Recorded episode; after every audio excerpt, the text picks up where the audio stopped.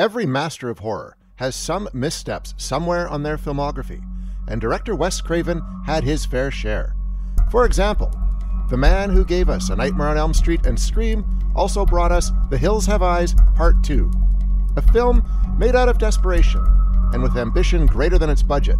The sequel to The Hills Have Eyes is a clunky Friday the 13th knockoff. It even has Friday the 13th music, and it's so padded out with flashbacks to the first movie that even the dog has a flashback. At least there's some good slasher kills to be seen along the way. The Hills Have Eyes Part 2 was definitely one of the low points in Craven's career. So we're going to try to figure out what the happened to this horror movie. Wes Craven made his feature directorial debut with the 1972 revenge film The Last House on the Left, a movie that was so shocking to critics and audience members, many questioned Craven's morals and sanity. So while he wanted to continue his filmmaking career, he wasn't enthusiastic about the idea of making more horror movies. His producer friend, Peter Locke, thought he should capitalize on the success of The Last House on the Left as quickly as possible. But Craven spent years trying and failing to get non-horror projects off the ground. Once he ran out of money, he finally agreed to make a horror movie with Locke. The idea was to make a low-budget film that could be shot in one location. And since Locke's wife was working in Las Vegas at the time, they figured the Nevada desert should be the location. As Locke and some other investors put together a budget of $325,000, Craven wrote the script for what would become The Hills Have Eyes, although the title on the first draft of the script was Blood Relations. Craven drew inspiration from the 16th century story of Sawny Bean, which may or may not be true, but legend has it that Bean lived in a coastal cave in Scotland with his wife, multiple children, and grandchildren. This family survived by ambushing people, killing and eating them, and keeping their belongings. When the Bean family was caught by members of civilized society, their executions were said to be brutal and torturous. So Craven crafted a script that would center on mirror families. One would be a take on the Bean family, a group of cannibals living in a cave in the Nevada desert. The other would be the Carter family from Ohio, inspired by Craven's own family, who venture too far into the desert while on a road trip. As the cannibal family attacks and torments the other family, the more civilized people are driven to a point where they become savages themselves, and they get their revenge. Released in 1977, The Hills Have Eyes wasn't as successful as The Last House on the Left, partly because it kept being chased out of theaters by Smokey and the Bandit. But it did well enough that it got Craven's career rolling again, and it ended up making more money as the home video era began. Craven went on to make the horror movies Summer of Fear, also known as Stranger in Our House, and Deadly Blessing. Then he got an opportunity that could have been a major breakthrough for him. He wrote and directed an adaptation of the DC Comics property, Swamp Thing. Unfortunately, Swamp Thing was a box office failure and left Craven scrambling to find a job. Distributor New Realm had success releasing The Hills Have Eyes in England in 1978. When the movie reached VHS, it was a huge hit for the British video company VTC. So for a year and a half, New Realm and VTC had been reaching out to Craven and Locke, asking for a sequel, even offering to finance the project. Now that Craven had reached the end of his resources and was desperate, he and Locke agreed to make The Hills Have Eyes Part 2 for them. Craven knocked out the first draft of the script in about 2 weeks, and based on that draft, a budget of $1 million was secured. The producers were pleased with the script, but thought it should be expanded. So Craven wrote a revision that he felt would make the film bigger and better, and the producers got even more excited for the project when they saw the revisions. But they never added money to the budget. Now, Craven was stuck trying to make the bigger and better version of the script for the budget that had been put together for the first draft.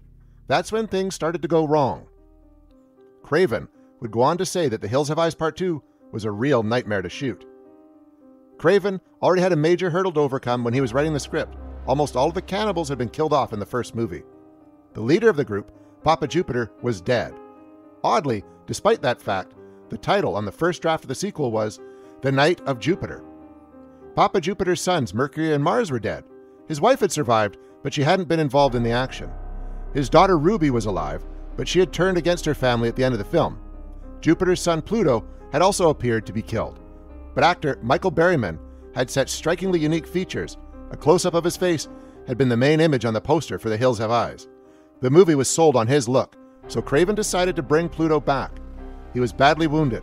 It had looked like his throat had been torn out by a German shepherd called Beast, but he was patched up and lived, and The Hills Have Eyes Part 2 probably would have been better off if Pluto was the only cannibalistic killer in the movie, living in the desert on his own, still using his decimated family's tactics of murder and theft to survive. But that's not the case. Pluto is not alone. Craven decided to add another cannibal into the mix.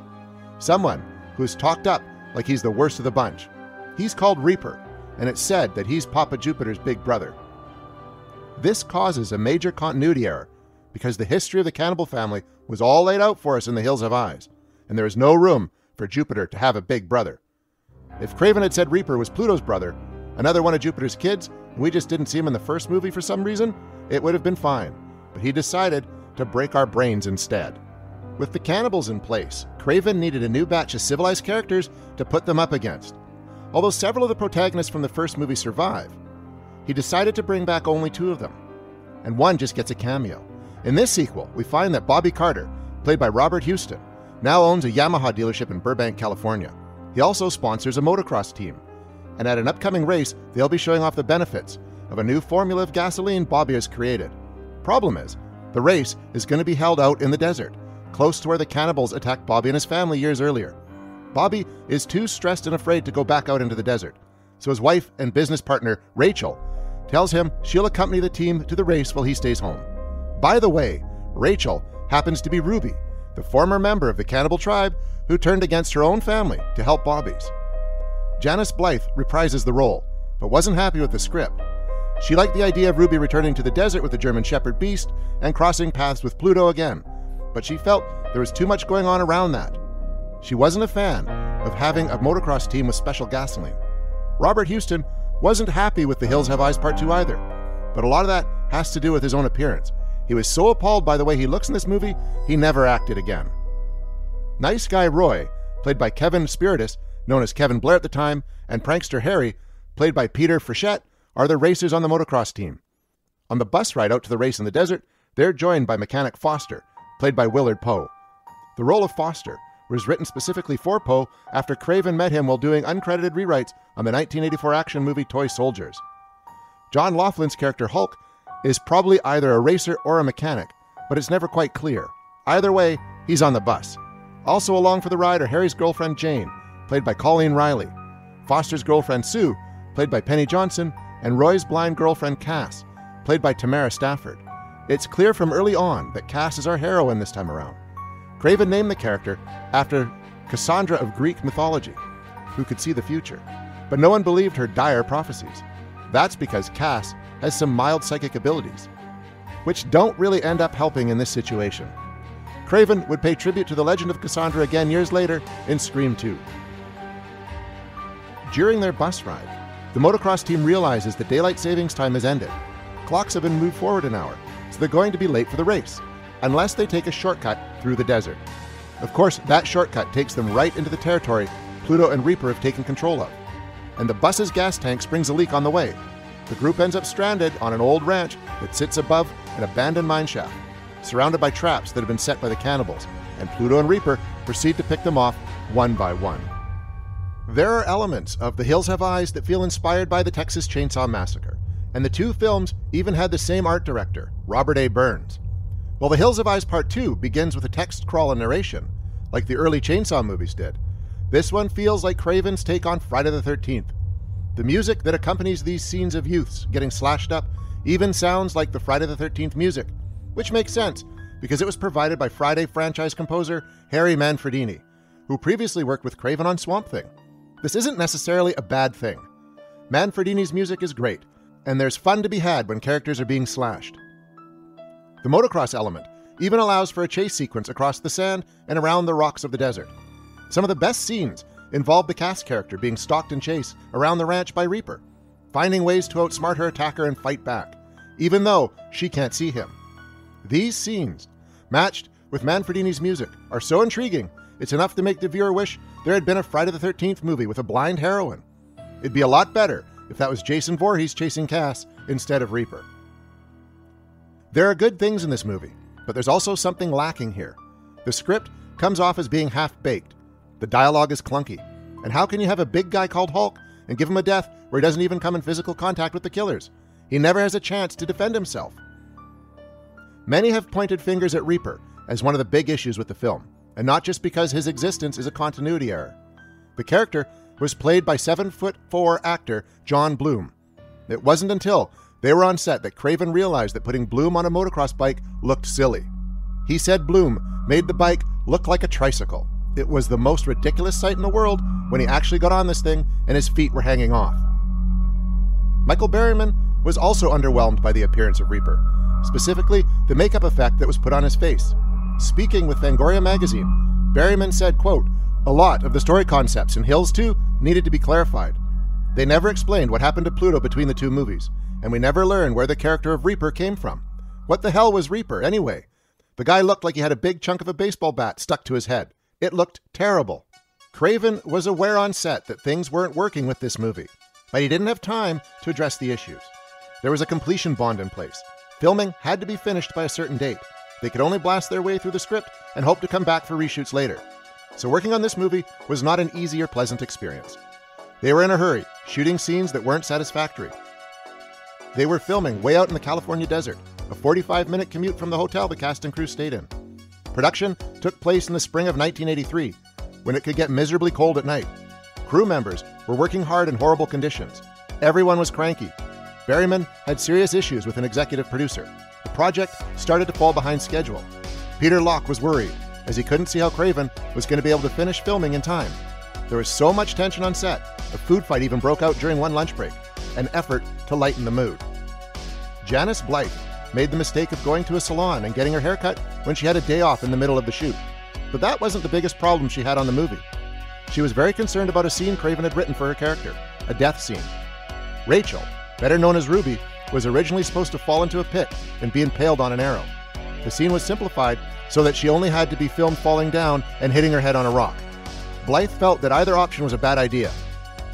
She didn't think Ruby should be killed off, as fans of the first movie would be upset if they did this. But they had to stick to the script to get the movie finished on schedule. Craven told Blythe he would rewrite Ruby's fate later, and this would be something they would fix in reshoots. For now, though, she had to hit her head on a rock and appear to die. Blythe found her own compromise. She doesn't play the scene as a death scene. When Ruby hits her head on the rock, she played it like she was just knocked unconscious. We never see Ruby again after this, but at least Blythe's performance left her fate ambiguous. Craven and his crew managed to get The Hills Have Eyes Part 2 shot on time, but the director didn't consider filming to be finished. Principal photography had been done in such a hurry, he didn't have the chance to film some shots he wanted in the movie. Scenes needed to be reworked and reshot, including the ones involving Ruby's fate.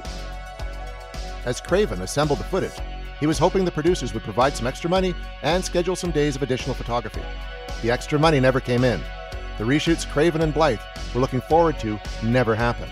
The movie was never properly completed. All the scenes Craven wasn't happy with, all the moments he wanted to fix and do over, they're in the cut of the movie that was released to the world. The movie has a running time of exactly 90 minutes, but some padding was required to reach that length. There's the opening text and narration that was mentioned earlier, a long title sequence, and there's the element of the film that it's best known for, the use of flashbacks to the first movie. The Hills Have Eyes Part 2 has a reputation that could lead you to believe it's the most flashback-filled movie out there, aside from Silent Night, Deadly Night Part 2. The truth is, there's only 5 minutes of flashbacks to the first Hills Have Eyes in this one, a reasonable amount for a 1980s slasher sequel. The problem is how the flashbacks are handled. If the footage from the first movie was just presented as a 5-minute recap at the beginning of the sequel, no one would have questioned it. Instead, Craven adds the footage into the movie by having survivors flash back to it on 4 separate occasions. 33 minutes into the movie, we're still getting flashbacks. Bobby has 2 flashbacks, Ruby has 1, and then one of the most absurd moments in horror history. We see Beast, the German Shepherd, having a flashback to his previous encounter with Pluto. The Hills Have Eyes Part 2 is best known for being the movie that has a dog flashback in it. No one was happy with how The Hills Have Eyes Part 2 turned out. But while it was disappointing to Craven and fans alike, it did serve its purpose. Thanks to distribution deals, it was already profitable before filming had even begun, and it got Craven's career back on track. When word got out that he was making a sequel to The Hills Have Eyes, it helped New Line secure funding for A Nightmare on Elm Street. And while the deal was being negotiated, the network ABC reached out to Craven about directing a TV movie called Invitation to Hell. He took the job and had just 2 weeks to prepare for the filming. Invitation to Hell aired on ABC in May of 1984. A Nightmare on Elm Street was released that November. Although The Hills Have Eyes Part 2 was shot before both of them, it didn't get a small theatrical run until August of 1985. So while it was something Craven made out of desperation when he couldn't make anything else, it ended up looking like his follow-up to the huge success of Elm Street. That definitely didn't help the reputation of the movie. It was going to be underwhelming no matter when it was released. Coming out after Elm Street made it look even worse. Despite the trouble they had on The Hills Have Eyes Part 2, Craven and Locke remained very aware that this was a property they could continue to benefit from. In 1994, it was announced that they, along with Craven's son Jonathan, were developing another sequel. Berryman was contacted about playing Pluto in the film that would be called The Outpost, The Hills Have Eyes 3. The story would take place in a government testing facility in the desert, where members of the cannibal tribe are brought to be examined for their survival skills. Locke said the script they had in place was very good, but things changed during the development process. What started out as The Hills Have Eyes 3 became an original story called Mind Ripper, and Berryman wasn't in the cast. Mind Ripper was released in 1995 and quickly faded into obscurity.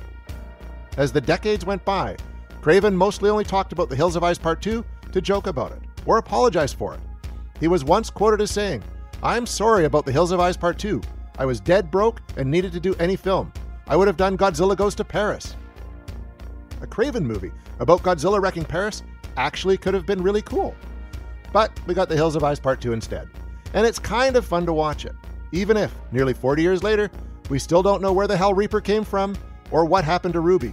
It's troubled, it's unfinished. It doesn't make a whole lot of sense as a follow-up to The Hills Have Eyes, but it does have a dog flashback in it. And isn't that enough?